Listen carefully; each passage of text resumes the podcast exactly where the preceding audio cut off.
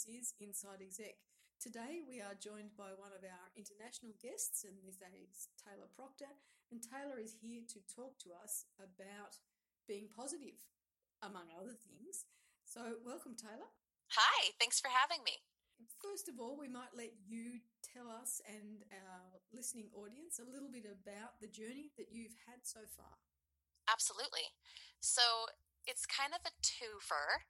I have my personal journey in discovering leadership and embracing vulnerability for myself as I led myself through life. Mm-hmm. But then I also had this amazing opportunity to lead a team recently, a work that I was just thrown into, and to be able to embrace imperfection and vulnerability in that department as well.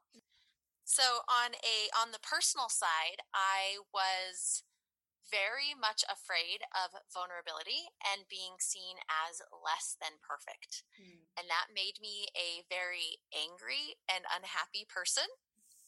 And I really I really struggled for a long time. And it wasn't until and of course I'm giving you guys the short version, but mm. it wasn't until I realized that I really had to put in the work and I wasn't inherently just naturally going to be this bubbly, happy, upbeat person. And I had to work on my mindset and really get vulnerable with myself and take leadership of my life that it wasn't until I was able to do that that things started to shift and change.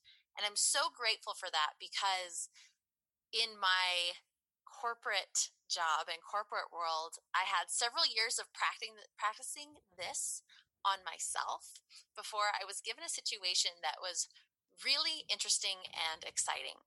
I got a job at a corporation that I was hired on to spearhead this new capability. So it was really exciting, and I was going to be leading a small team. And it's kind of the startup mentality up to me to figure out what I would do with this capability and how I would set the culture and set the tone and have KPIs and make it measurable and meet client needs. And so I was really, really excited for it. And I think we've all been there, right? We've all taken a job that has been that like that challenging, that exciting, and kind of that full ownership and responsibility. Yeah. I stepped fully into it only for it to not happen. I took the I had been at the my previous place of employment for 5 years and I was like this is my dream job. I'm totally going to take it. And so I stepped into the new role at the new company and nothing happened. Mm-hmm. They had hired me thinking that they would have two clients right away within like two weeks of hiring me. And so they really quickly brought me on. And those accounts, that new business fell through. Mm. And I was there for about seven months, twiddling my thumbs, trying to provide that value. Like eh, anyone who is in ever been in a leadership position, like you don't really twiddle your thumbs, right? Yeah. yeah. so that's just impossible.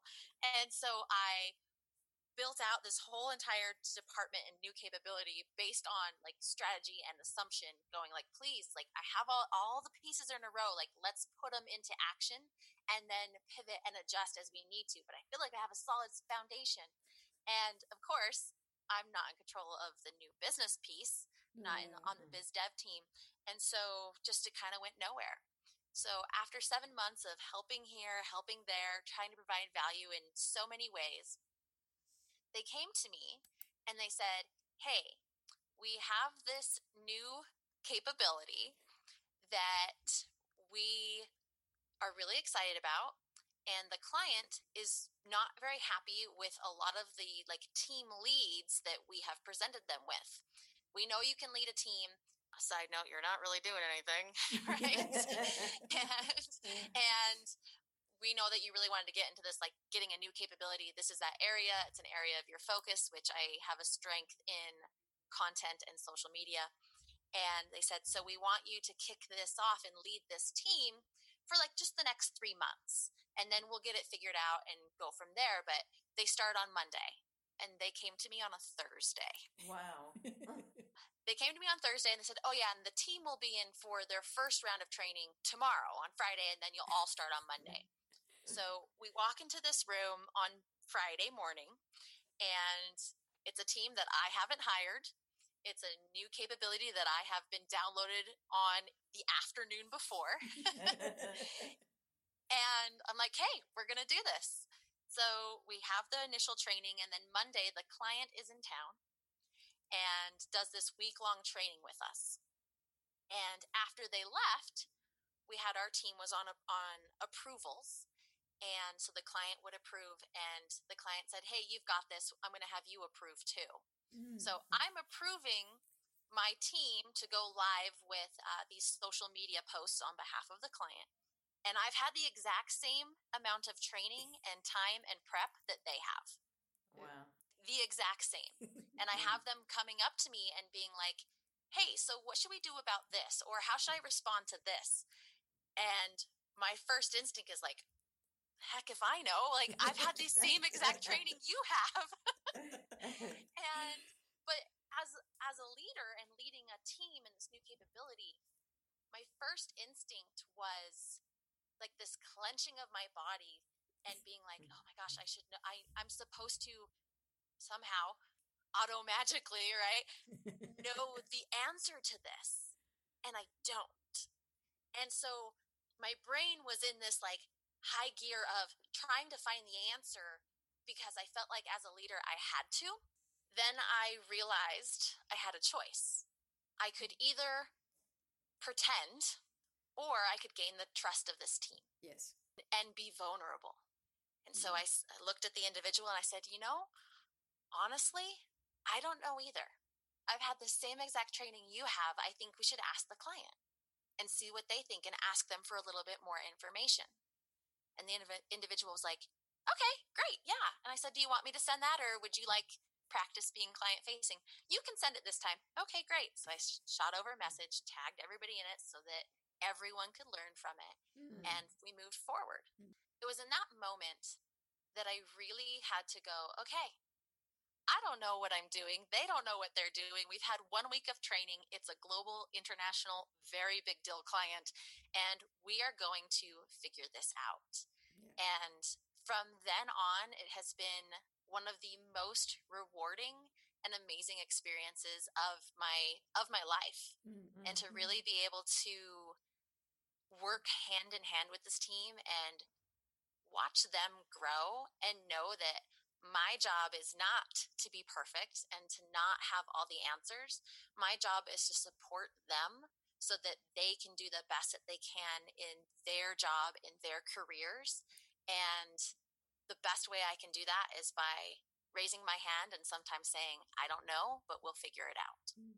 In, in that sense, we've talked to a few people who've talked about that being the ideal situation and being a safe environment for people to work in. Have you found that that has encouraged more innovation in the team? 100% because yeah. they're not scared to put yeah. forth ideas. Yeah. There's not a power struggle of and I've been on teams like this where it's mm. like I have an idea and I want to raise my hand but then my mm. boss like shoots it down because it wasn't his idea. Yes. You know? Yeah. Because he was afraid to be vulnerable and say he didn't have all the answers. Mm. And so by setting that standard, that precedence, yes, the team is so much more innovative. And if a process isn't working, instead of kind of toughing it out and gritting through it, yeah. they raise their hand and say, Hey, this isn't working. What if we adjusted this, this, and this? Yeah. It's like, absolutely, let's give it a try. And it's in the marketing space. And I I think that marketing in its in its essence is testing.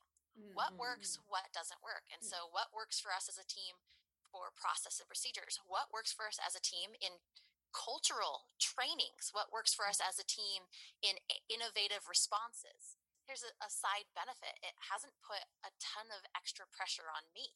Yes. Mm. Like the team can be innovative and we all grow together. Mm. And there's no, there's, there is pressure on me, but it's not the same kind of pressure. I don't have to know all the answers, and that allows me to learn and grow and be free to help and support them as much as possible because it's not about me anymore. Um, it's about supporting them. Looking back, do you feel that you also were able to draw on experience you already have through your other jobs, you would have had a lot to do with people interaction, getting people on board, getting them to have ownership and good communication. These skills would, would have been with you, and were you able to use them in this situation, even though on the technical side, there was a lot of learning and growing? Absolutely. We've all had that that terrible boss, right? Mm-hmm. And hopefully we have them pretty early on in our, in our careers. But I look back and I am so grateful for that time with that boss because it taught me so much Yeah. About communication. It taught me so much about how to be on a team Mm. and how to communicate in a way that makes sense for everyone and how to set boundaries and not have it be that power trip. And so that was I learned a ton about that stuff from a terrible boss, funny Yeah. enough. Oh, no, But also- that, that you, Absolutely everyone is Oh, a mentor in some way. Absolutely, absolutely. And then mm. there's things like growing up my whole life, I mm. always played sports. I did mm-hmm. team sports as well as individual. And so there's a lot of communication, leadership that happens there. But then I think the biggest thing, if I can go back to the personal side of leading my own life, shortly before about two, three months before I was asked to lead this team, actually became certified as a life coach. hmm Mhm. And that helped immensely as well because I had undergone training of how to communicate with people to help them work together to achieve their goals. And ultimately, that's what any team, Mm-hmm. especially a work team, is all about. You're all together, working together to achieve a goal, and you just happen to get paid for it. So, how can we make that the best experience possible? Fully focus on your, your question there. Absolutely. Tons and tons and tons, an entire lifetime of communication, vulnerability, practice leading up to this Mm. point. Th- That interests me that, that you're in a, an environment that we would consider fairly high pressure in terms of a, a corporate or, or a, a career world, and you chose to train outside of that as a life coach. What Yeah. what led to that? so, on the personal side of things, it's something I wanted to do for a long time. And the opportunity came up. I Hmm. had the money and I decided I wanted to do it. And so I became certified. And on on the backside of things, as well as being a certified mentor and coach, I also have a daily podcast where I share tips on how to be happier. And so a lot of that eked into the corporate world because who doesn't want to be happier in the workplace as well? Mm. Yeah. Talked uh, to Maura Sweeney about that very topic about being happy and being happy in the workplace. And we asked her a question that we put in your list of questions as well. So we might ask it now is, is what is being happy at work? I think that can differ for several individuals. So I would love to share what I think it means for me personally, Mhm. and then what I think it means for more of a general uh, workplace audience. Mhm. So For me personally, happiness in the workplace is, in one word, interdependence. Because I don't, I don't do well with someone trying to tell me everything to do and thinking like they can do my job also. I do do well knowing that I am trusted, I am respected to own my piece as it works in a puzzle for the greater good of the organization.